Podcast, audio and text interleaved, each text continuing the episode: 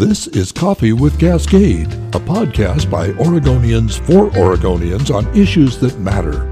Hosted by Cascade Policy Institute.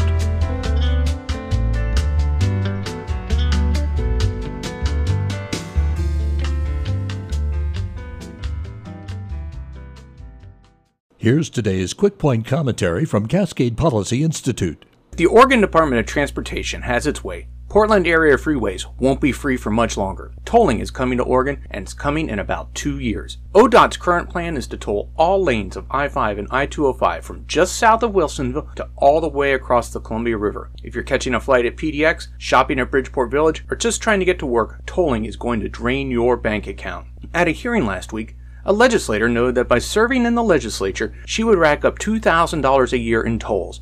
TriMet complains it doesn't have enough buses to handle the people it expects will be forced onto public transit. The Metro Council president worries about interstate traffic being diverted into residential neighborhoods. ODOT estimates more than a quarter of drivers won't be able to afford the tolls and will need subsidies. Everyone hates tolling, but our politicians are blinded by the dollar signs from tolling revenues. We are heading for a political pileup. It's not too late to stop this tolling disaster. Tolls only make sense when the money is used to expand road capacity. ODOT's current plans failed this basic test. When the legislature meets in February, one of its top priorities must be to pass a bill that stops ODOT's misguided tolling plans. I am Eric Fruits, Research Director at Cascade Policy Institute. QuickPoint is produced by Cascade Policy Institute, a Portland based think tank. The comments expressed do not necessarily reflect the views of the Institute, this station, or its sponsors. QuickPoint commentaries can be read at www.cascadepolicy.org.